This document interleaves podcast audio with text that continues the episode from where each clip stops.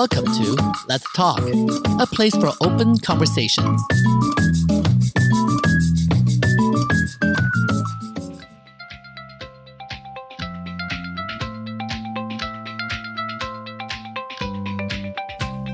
My friend GT Dave started his incredible company, GT's Living Foods, in the 1990s in his home, brewing fizzy fermented tea.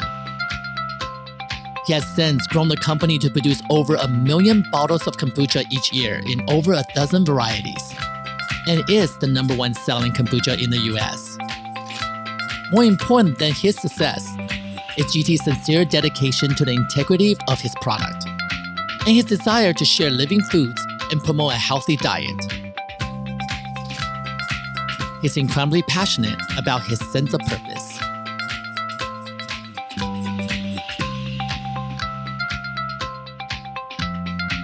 Thank you for having me, and thanks for such a sweet intro. I really appreciate it. Well, absolutely. We know each other for a very long time, and and before even knowing you, I knew about the brand. And when I was able to attach GT kombucha to the face and the person who creates it, it makes it even more beautiful and more amazing. And I want to dive into a conversation about about your brand because GT kombucha is your name and it's a brand that you have from since I think you started in 1990, right? The late 90s, right? Um, that yeah, 1995? 1995. Well, let's do this. Let's let everybody know what kombucha is. Let's start with that. What is kombucha? Well, kombucha is a fermented tea that actually originated hundreds, if not thousands, of years ago. It was first recorded to be consumed in 221 BC, which of course is a long time ago. Um, it starts off as a tea that you brew, like a normal uh, cup of tea, if you will, and then you add this living culture, which we call a kombucha SCOBY, which is an acronym for symbiotic colony of bacteria and yeast. So we at GTs call it a plant because in many ways it lives and reproduces much like a plant does. And you take this culture and you put it in a batch of brewed tea, let it ferment for anywhere from 7 to 14 days. And after that fermentation time, the tea has essentially been completely transformed. It doesn't taste like tea anymore, and it's rich with organic acids, probiotics, and enzymes that when you consume it, cleanses your body, specifically your liver, strengthens your immune system, and of course replenishes your gut. So I first heard about kombucha in the early 90s. My parents were making it and drinking it. Um, I thought it was very weird, to be honest, but it wasn't until it helped my mom with her breast cancer, which is when I decided to give it a try, and that's when I fell in love with it. Well, the, the, you know, I grew up in Asia, obviously, and I'm Asian, um, and, and kombucha has been part of my culture growing up, and something that my mom and my grandma would make, and you know, put these live organism looking like amoeba looking, jellyfish looking plant, as you call it, into the jar. We set it outside. We actually let natural sun infuse into the tea and let it naturally pour out there because the humidity is so high out there. The fermentation really catches on fast. So, so then at the end of like like you said, five to seven days, it, this this product is that is no, we don't even call it tea anymore, right? It's like a soda. It has this natural bubble sensation when you drink it, and it's something that I never thought the Western culture we embrace. Let's be honest. When I had this when I was younger, when we moved to the United States, I never saw it again. Right? Yeah. And and it's something that and, and then side tangent for a second. As an Asian immigrant living in America, you're always being criticized when you go to school with lunch boxes with things that people don't know what you're eating because culturally we just have different kind of food that's in our lunch boxes. And kombucha was something that I was to encourage my mom to bring in with me as my lunchbox meal. So that, that eventually kind of left my vernacular of my food culture. But then we begin to see that the product, the idea of Eastern food started permeating into the American market and kombucha was part of that wave. Now, I want to know what was it that first inspired you to, to learn about kombucha? I, I know there's a history about your mom, and I'm so sorry for your loss. And she was incredible. I met her many, many times, and she was always alive at the party. But we talked to her a lot about kombucha. I had a great conversation with her about kombucha, and and she's always so proud, so proud of you and your journey. Let's share that little bit of that passage with everyone because it, it wasn't just, it wasn't as simple as you just put it. All right, my parents made this, so I'm going to make it. This is a, this was a journey. This was not something that you set out to say, I'm going to make this tea because I enjoy it. This actually was a medical proving this is a journey that you went on and you saw a healing process. So I want people to understand what the healing process for you mentally as well as physically with kombucha.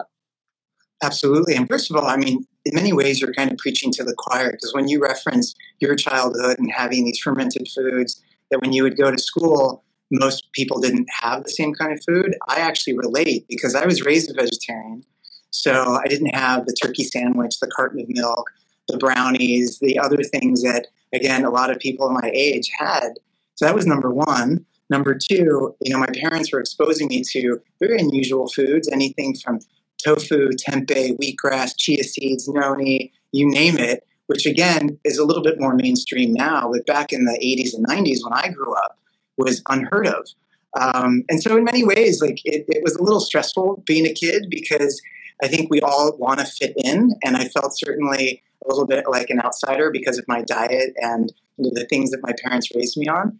But you know, the reason why my parents exposed me to these unusual foods is, as you simply put it, although these foods are really uncommon in the Western world, in the Eastern part of the world, it's a staple, right? These fermented foods, as I know you know, kimchi, sauerkraut, miso, all these incredible fermented foods are just starting to come here to the States. So when kombucha came into my life, as you put it, it was completely unheard of. Nobody had heard of it. Those that had tried it didn't understand it because here in the US, until recently, perhaps, we're not used to drinking sour things. We're used to drinking incredibly syrupy, sweet stuff. So, you know, my parents made kombucha for two years, drank it religiously to the point where it started to take over our house because when you make kombucha, you make it in these kind of um, anywhere from two to three gallon bowls. And so the more you consume, the more you have to make. So there was a point where there were bowls lining almost the entire table of my parents' dining room in Los Angeles when I was growing up, which certainly looked like a science project to anybody looking in. Um, so that certainly caught my attention that my parents were becoming obsessed with it. But as you put it, it, it took a real kind of monumental moment for me to for for me to have that catalyst to start on this journey, as you called it. So, as you pointed out, in 1993, my mother was diagnosed with breast cancer, and she actually didn't know she had cancer. She was the picture of perfect health. She was plant based, athletic, um, in great shape, all of that stuff. Ate had an uh, incredibly great diet. But the one thing she didn't do is she didn't process her stress properly. So she kind of internalized her stress, which now in retrospect, we're learning that stress in many ways is a toxin. So if you don't release it, it can kind of start to fester within your body and manifest into something as horrible as cancer. So when my mother was diagnosed, again, she didn't know she had cancer. She went in because she actually thought she was pregnant. And then the doctor said, Well, Mrs. Dave, we have some unfortunate news. You're not pregnant, but instead we have found something very large growing in your right breast, and it's a, an aggressive form of cancer. And we're going to run some more tests, but we are concerned that you've had this for about four years. It's very fast growing. We believe that it has already, it has already spread to your bones and throughout your body. So when my mother shared that very bleak news with my father and my brothers, I honestly thought that I had been diagnosed with cancer. I mean, my mother is my everything. And so that news definitely was heartbreaking. Um, so now imagine two weeks later, she goes and visits the doctors again, thinking to get even worse news because they rarely call you in to the office when they have good news to share with you. But ironically, they, they sat my mother down. and They said, Mrs. Dave, we called you in not because we have bad news, but we have some really interesting news we want to share. So, despite what we thought, this um, tumor, which is about the size of a golf ball in your right breast, is mostly precancerous. Despite what we believed, it has not spread. It hasn't spread to your lymph nodes, and it certainly has not spread to your bones. Now, we still believe you've had this for many years, so we actually want to know what have you been doing in your diet or lifestyle that is unusual or unconventional? Chinese herbs, Chinese medicines, anything out of the ordinary? And my mother simply replied, replied Well, I'm plant based, I exercise, and for the last two years, I've been drinking this pungent tasting tea that makes me feel great. So it was that, Yutsai, that really like the clouds parted and the soundtrack started to play and you know all of that. Like my my life felt like i was that i had almost had this resurrection. You know i now had hope. My mother had a, a positive now um, uh, future ahead of her because prior to this, the doctor said she likely wouldn't even live six months. So that, in conjunction with now this pungent tasting tea that I knew that my parents loved and were drinking religiously, I started to drink it, and then that's when I fell in love. And then that's when I became motivated and inspired to share it with the world, as I've done for the last 25 years. Well, a lot of people out there are always asking, how does an entrepreneur become a successful entrepreneur? And just by listening to your story, what you just shared, it is always this advice I hear from every single entrepreneur is that do what matters to you and do what you love and and, and yes. that yields the result that it should that should yield the result that what you hope for right and and Yeah. i i remember we talked about this before it what kombucha wasn't something that you just go oh i'm going to make it because i want to be rich i want to make Right. it because i want to have a company i want to work 25 years and do nothing else and dedicated to this fermented tea so the western culture can understand it's good for them it wasn't something that you decided the universe decided for you. Your mom decided for you. And and and I, I remember this after your mom's passing and it gave you this whole new set of even more powerful energy around you. You dedicate yourself even more deeper into the product in the healing process. I think in the very beginning from from my from where i can see it was the marketing aspect that yes let's educate people what kombucha is. But not a lot of people understood the healthiness of guts, right? Everything Yes. starts from your gut, right? And, Yes. and and like you said earlier, in Asian culture, we eat a lot of fermented food. We eat a lot of fungi, mushrooms, anything that has germinated, anything that processed itself naturally, right? Yeah. Those Things that grow. foods, grow, and then when they go in your body, they continue to grow. And Yes. and same with kimchi. I would say ten years ago, if you talk about eating kimchi, Americans or Westerners or Eastern food was just so forced to them that it was not really accepted. Until all of a sudden, it's like, how about with Korean barbecue? Because barbecue means Western, so they begin to understand. So Yes. the reason I said that is there is an incredible journey that you had to go through of educational process to teach people the importance of gut health. How do you Yeah. begin to do that in the very beginning? Well, first of all, I mean, again, um, what you just said is leading from the heart is always important. And I believe that sometimes the darkest moments bring the brightest outcomes. And, you know, whether it was the diagnosis of my mother, whether it was the ultimate death of my brother, there's been these moments, as I, as I say, you know, what doesn't kill you makes you stronger. And so, because I was blessed to start my company at such, such an early age, I didn't really have the business acumen that I think most entrepreneurs have when they start their business in their 20s and 30s. I was just a young gay boy that was tired of getting bullied, that I wanted to pave my own path, and I wanted to do something that gave me purpose. Because to be honest, prior to starting my company, I was a little bit of a, a lost soul. I had been raised very spiritually, plant based, on this very specific path. But growing up in Los Angeles, there's a lot of temptations. And I was no exception. I kind of fell into the trap. I was going to Beverly Hills High School, I was ditching school and so forth. And so when kombucha helped my mother, and then I started drinking it and I loved it, as, as you kind of said, I think in many ways kombucha chose me. And we became kind of this like weird couple, if you will, because I think that growing up gay and always feeling that I was different gave me the strength and conviction to start to further and um, and, kind of uh, promote something like kombucha that is really unusual.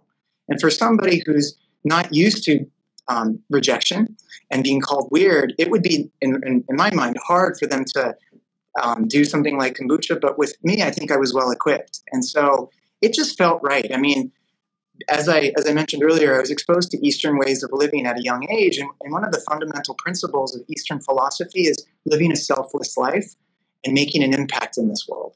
And so, to me, making kombucha and sharing it was like the epitome of, of a blessing, something that I love, something that I know that can help others, and then, of course, can give me a purpose in my life. So it was the, kind of that trifecta. Well, what what did it take? What, what, what was it like when you walk into these meetings and you bring these fermented animals on table and you try to convince a corporate America that this is something that we all need and and not want, but we all need because we do 25 years ago we do see the product on the shelf and other competitive brands have then evolved on the coattail of your success. But what was that initial movement that you were able to shift the, the, the conversation about this healthy food? Yeah, I mean, honestly, it wasn't easy. It was a lot of rejection, a lot of no's, a lot of doors being slammed in my face. I'd even have buyers take a sip of it and then spit it up on me because they were so caught off guard by this fermented flavor. But I mean, again, if I was doing this because I wanted to be rich or famous, I would have given it up a long time ago because the, the, the, first 10 years of my professional career were way too challenging. And it really was being rooted in this, again, this conviction that people may not know that they, um, people may not want this, but people eventually need this. So that was kind of the drumbeat that I had that gave me kind of the fire in the belly. That even those that rejected me early on, I didn't give up. I continued to come back and I would find clever ways of slowly lowering the barrier of uh, uncertainty or the, the, the, again, the foreignness that I think fermented foods can have to more of a Western culture. And I would start to improve the packaging to make it seem a little bit more American. I would come up with, with fruit flavors that, you know, I think signal to certain consumers like, oh, this isn't that strange. And sometimes I would certainly just reference other foods. I mean, here in the US, we've been consuming apple cider vinegar for a very long time. So I would reference apple cider vinegar to more US consumers. For Asian, of course, I'd reference the miso, the kimchi, um, things of that nature. Even for Europeans, like Russians, actually, they drink something called kvass. So whenever I was interacting with the consumer, I would try to reference things that they were familiar with. So it didn't seem so far out. And then last but not least, we are all familiar with yogurt right? And so yogurt, I think, is one of the most mainstream fermented foods. So I would borrow some of the language from things such as yogurt to really kind of, again, lower that barrier to people. Well, you were pioneering it. You you change the definition of kombucha for everyone, and it is true that that I have to say when I talk to people about kombucha, uh, you have changed the landscape so much. Not many people actually know the origin is from Asia, right? A lot of people just go, oh, kombucha, it's a Western food because GT has done such an amazing job educating the market yeah. what it does. But what I love is that you have always held true to what kombucha does. And it's, it's an incredible living food and healthy food. As I see on the social media postings and the educational process, I think it's so ever important because more education we get on this product and understand what kombucha can do we're just discovering more health benefits every yeah. single day, right? Um, in the early part of the pandemic, there was a way of kimchi became a huge topic because it's a fermented food. It will help you build antibodies, and it will help you fight off, uh, you know, flus, and perhaps it will maybe even be beneficial to build your antibody and fight off um, coronavirus. I'm not a scientist. I'm not saying so. I'm just saying it was a conversation that was happening. But yeah, but you just certainly can't hurt certainly can hurt. Exactly that. And I remember when that that conversation was happening, I I opened my fridge and there's a bottle of GT's kombucha, and I go, well, this is exactly the conversation that needs to continue to happen because it's through these little different pivotal time of our life that we get to inject something new to the world that the world needs, right? And more so now than ever when with yeah. Whole Foods, with farmers market, with all this social media that people are celebrating healthy food, people are celebrating plant-based food. Because I know 10 years ago, if you say you're plant-based, they're like, oh, we're not inviting you into the party. You're going to be boring, right? That's, I'm sure of that. Yeah. My entire family is vegetarian. My entire family vegetarian except for me because I have a cooking show. So I, maybe I'll do a plant-based cooking show. but but I, I remember that. I, I know.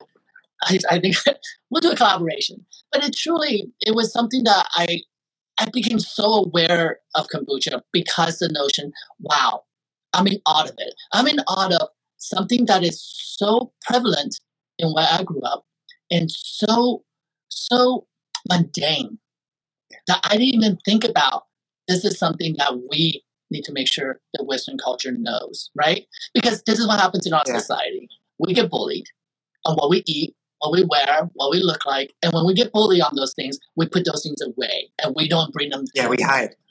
We hide, but you didn't. You have this fermented. You have an animal. You were carrying this animal around. I've always got a picture of you, GT. And you have this backpack. That is waterproof and has a giant jar of this giant jellyfish that you just carry around everywhere you go so you can keep making kombucha everywhere you are. I kind of love that visual, by the way, but it's so true. Well, it is. I mean, it was like my baby. It really was like my baby. So yeah, I was carrying around like someone would do their child.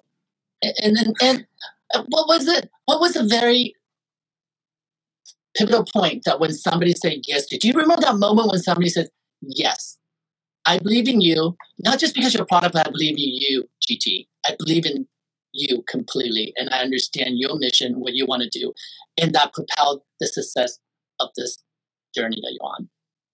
Yeah you know what's interesting? So i had a few of those. They were all kind of um, little nuggets if you will. The first one that's the most memorable is when I made my first batch, I delivered it to Erewhon, which was my first store here in Los Angeles. And within the first week, I got a phone call from a consumer who left a message on my answering machine, by the way, that was located in my, my bedroom. And I listened to the message, and it, it simply went, Hi, I went into the store today. I saw this bottle called kombucha. I didn't know what it was, but I picked it up. I gave it a try, and my headache went away or my stomach ache went away. And I just want to say thank you because I feel better. So really that's what it was. It was those those moments of that I think reaffirmed that I was doing something good.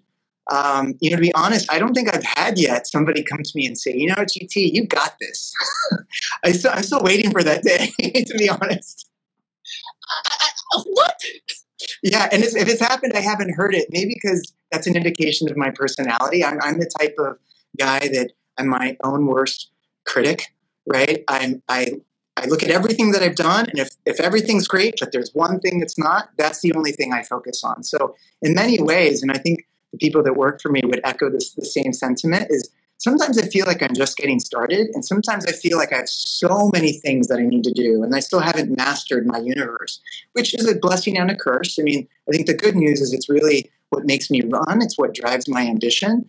The downside is I can sometimes be a little bit difficult to work with because I'm a bit of a perfectionist. But I think you can relate. Absolutely. but remember what you said on top of the show. Please manage your stress level in the kindest way to your own health because you know that's something we have to learn from from the past. Sure. But I, I, as you see the success from the outside, we see this incredible success of the brand, and we see that the vernacular have changed in the landscape of, of good, healthy drinking. What's yeah. next for kombucha? What's the next iteration? How do you improve on something that's a living life organism? You know, it's interesting. I mean, because over the last two and a half decades, I've really worked super hard to make sure that I protect the authenticity of kombucha and that, that regardless of how or where I make it, I'm always staying true to its history and its heritage. So, I mean, I don't want to give you a bad answer and say that I think it's already been perfected. Um, to me, that's actually not the primary goal because I think that box has been checked. I think the next big mission, and I've said this before, that I've spent the first two and a half decades trying to pr- to promote and educate people on kombucha and tell them why they need it. And I feel like the next two and a half decades are going to be about protecting kombucha. Because as you kind of said, we live in this interesting world right now where we sometimes forget history because I think there's so much information, there's so much content, there's so many distractions that we sometimes just read that copy post or that headline or that Twitter statement. And we don't really go all the way down to the very, very root, the early beginnings of something. And when we don't do that, sometimes we run the risk of overlooking the heart, or even worse, misunderstanding the heart and soul of what it is this thing that we're consuming. So, for instance, even what you referenced with kimchi, like I think people need to understand that that is nothing new. It's been used for centuries in other cultures to be, again, this medicinal food. And so, in many ways, kombucha is like that. I think authentic yogurt, especially even plant based yogurt, can be that. For me, um, and again, I'm sorry I'm going off track, but even starting to further other fermented foods outside of kombucha, I feel is my next mission. Because I want to make sure that people know that kombucha is not your only option. You have water kefir, you have plant based yogurt, you have all these other foods that comp- they're, they're not kombucha or a, a water kefir, it's a kombucha and. Because our bodies are so dynamic, we really need this broad spectrum of nutrients. And so that's kind of, I feel, my mission now going forward. So now you are going to be, and you already are a health advocate. You're truly yes. going to put yourself forth. And, and tell me a little bit about why why were you brought up plant based? I forgot to ask you that earlier. What was it? What was the decision to be brought?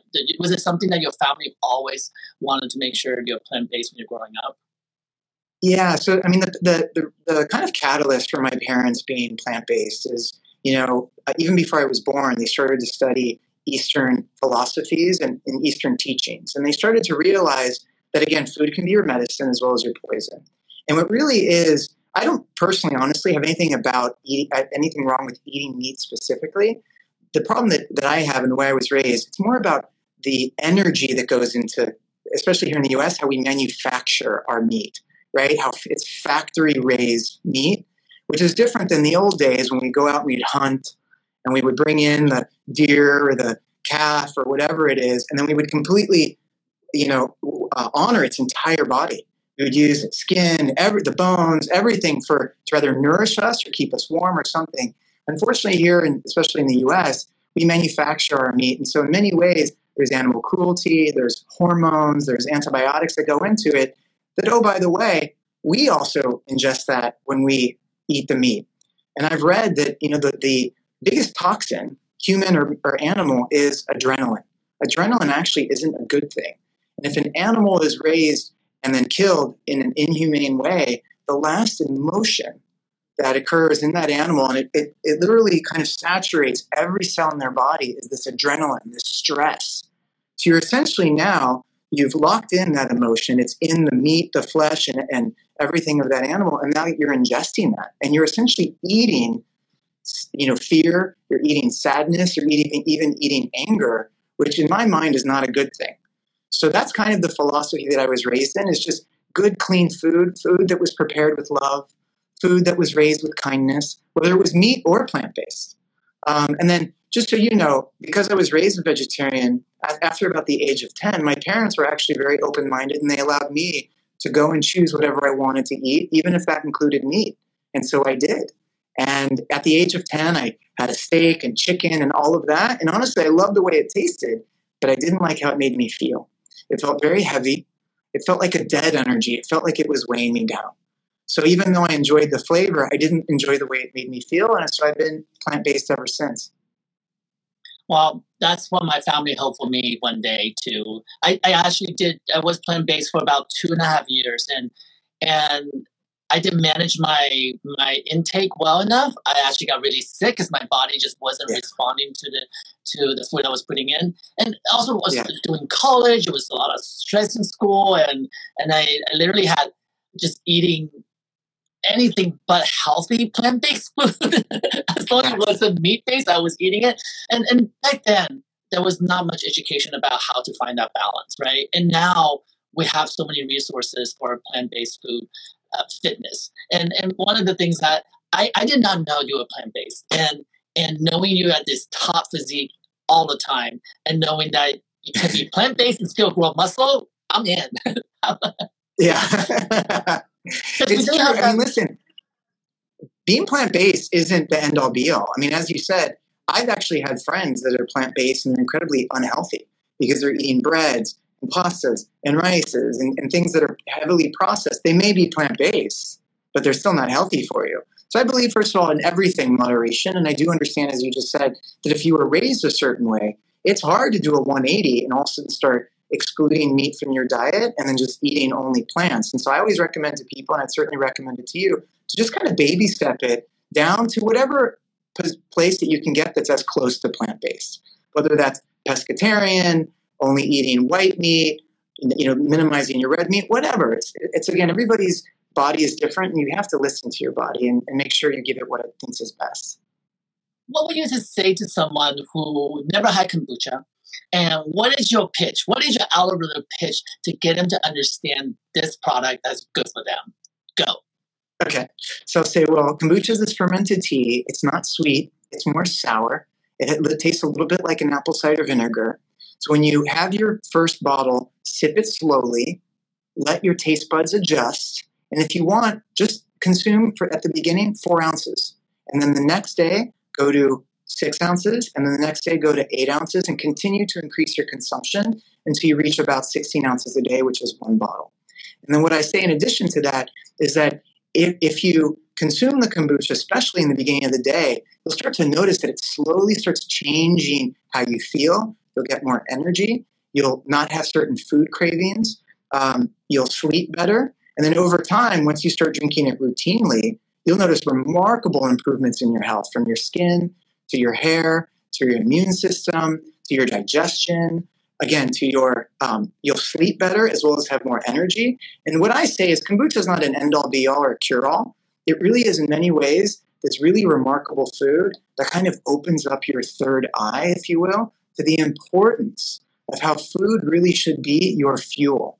And don't let food be your poison. And so what a lot of people say after even about a week or two of drinking kombucha they say oh my god i noticed that like i'm no longer craving certain foods and when I reach for that pizza or that soda or whatever, I actually don't like the way it tastes anymore. And what we always say is, see, the kombucha is remaking your palate. And now it's almost um, turning up the volume, if you will, of the conversation that you always should be having with your body of how do I feel? How is this nourishing me? Is this hurting me more than helping me? And that's, again, I think the conversation that we should never stop having with ourselves because if we listen to our body, we'll hear what our body wants and what it needs. Can you ever consume too much kombucha in one day? I mean, honestly, I think you consume you can consume too much of anything. Um, but I will say that even water, right? You drink too much water, you drown.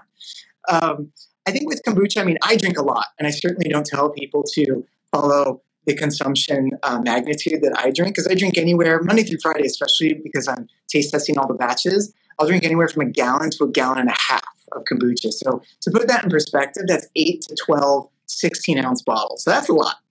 Um, so again, for everybody listening, don't drink that much. but the rule of thumb is I think one to three bottles is ideal on a daily basis. If for some reason you want to drink more than three, I would always recommend that you stop and you assess your diet and say, all right, am I drinking enough water? Am I drinking enough vegetable juice, whether that's celery juice, carrot juice, kale juice, cucumber juice, what have you?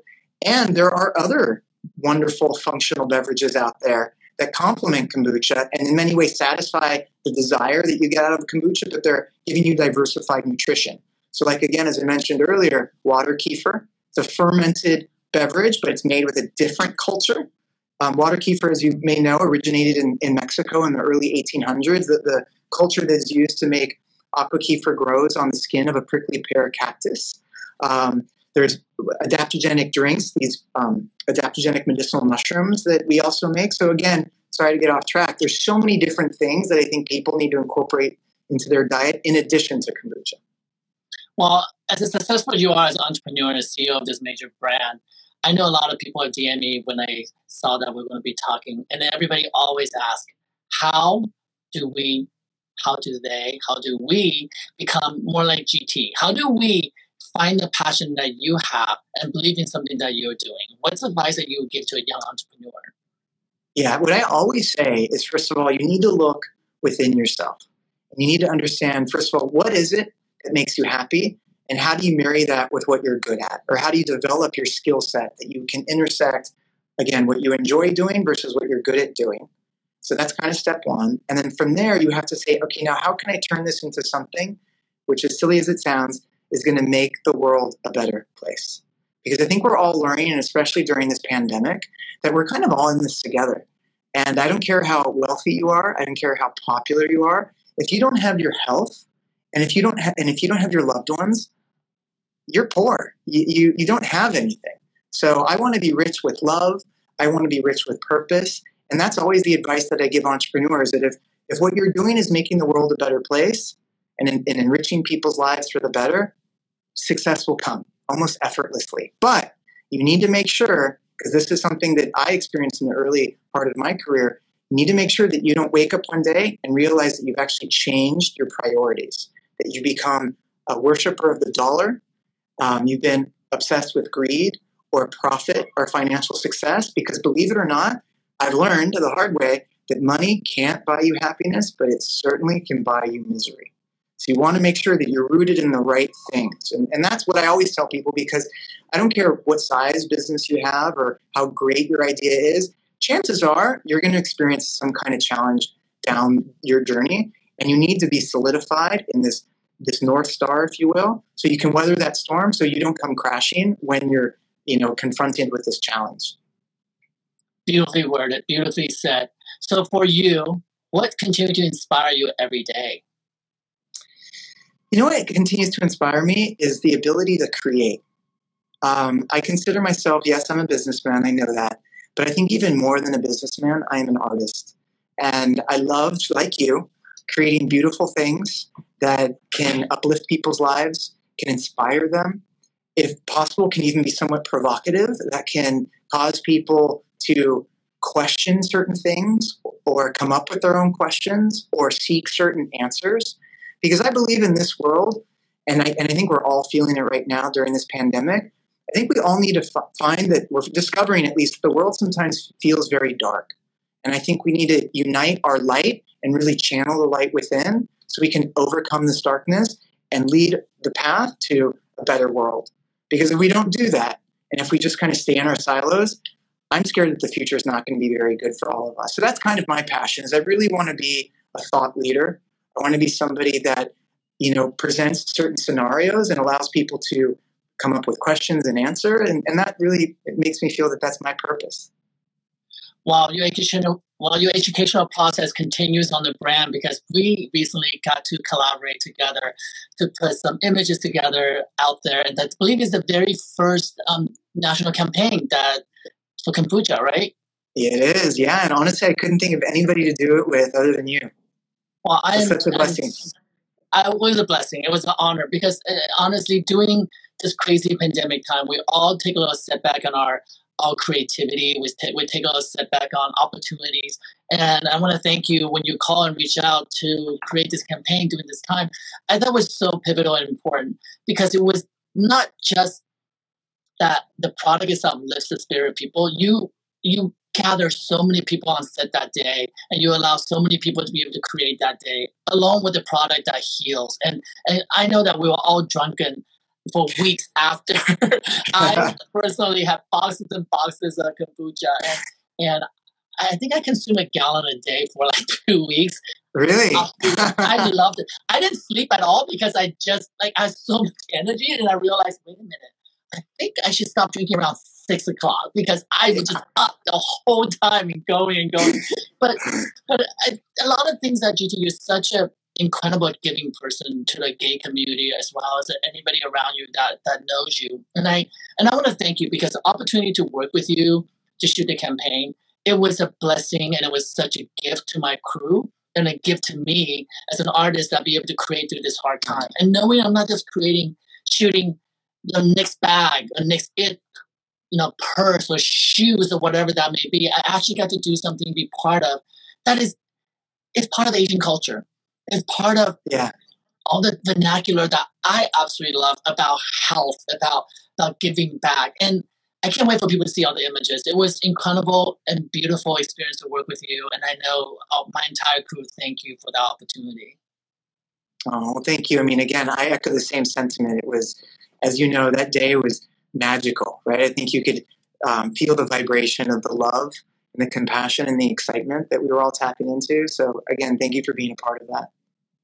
Well, as you continue to go down this journey, continue to make wave and changing the dialogue of eating healthy and teaching people about healthy guts, I know that there's so much more to come. I know that it's whether it's education, whether it's perfecting, whether it's making a product better, this is this is just the beginning for GT, right? This is just yeah. the beginning. Because I know I've seen some sneak peek of how good kombucha could be for your skin as applicable as a toner for your skin, right? I know yeah, that there's topical. Applica- topical applications.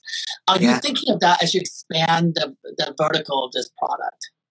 Absolutely. I mean, again, we're rooted in health and wellness. And again, we believe that Mother Nature is the world's greatest healer, and we feel in many ways we're kind of her servants or her stewards. So anything that we can do to harness the beauty that Mother Nature has blessed us with and offer it to people, whether it's something that they consume or whether it's something that they put on their bodies or what have you. That's something that certainly interests me. Um, now, of course, as you know, um, when you're a passionate artist and you have all these ideas, the most important thing is to exercise exercise self restraint. so there's a lot of ideas up here in this crazy head of mine, but little by little, I kind of lay them all out, and then I slowly pick which one makes sense. And I want to make sure that not only I am ready to um, create this or offer it, but I also want to make sure the world is ready. So yeah, so I would say stay tuned. I, I don't think uh, a kombucha topical is is is certainly not out of the question. well, I, I will. I will. I, I will look for whatever the new iterations and the creation by you, whether it's topical or another edibles, whatever that may be, because I'm excited to be part of your journey.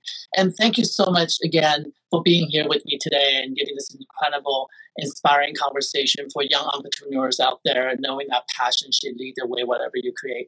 And especially during this time to teach people that there are different ways to stay healthy, and kombucha is one of the uh, option that, that people can learn more about. And I appreciate that because I thank you for further education about Asian culture because that is that's part of the that, that's what makes me smile so much when we get to work together because it wasn't just working together on a product. It was working on yeah. together on something that's culturally so relevant to me and, and heartfelt to me.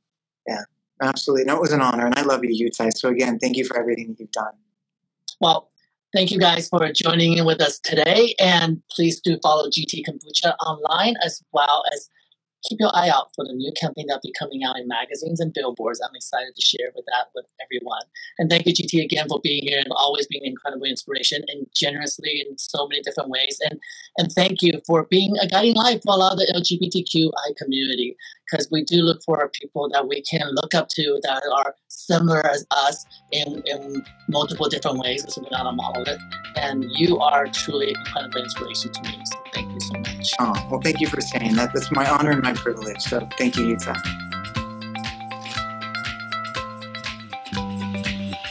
Thank you, GT, for sharing your story and for your commitment to promoting healthy living and bringing healing products to everyone.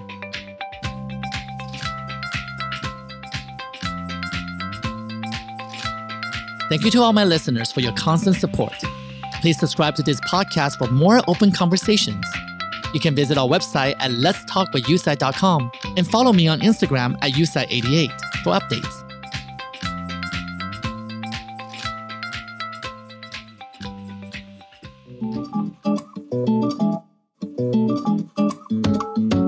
Let's Talk is a production of 88 Phases. I'm your host, Yu Tsai. Our director, Luis Jaime. Writer, editor, and producer, Trevor Swearingen.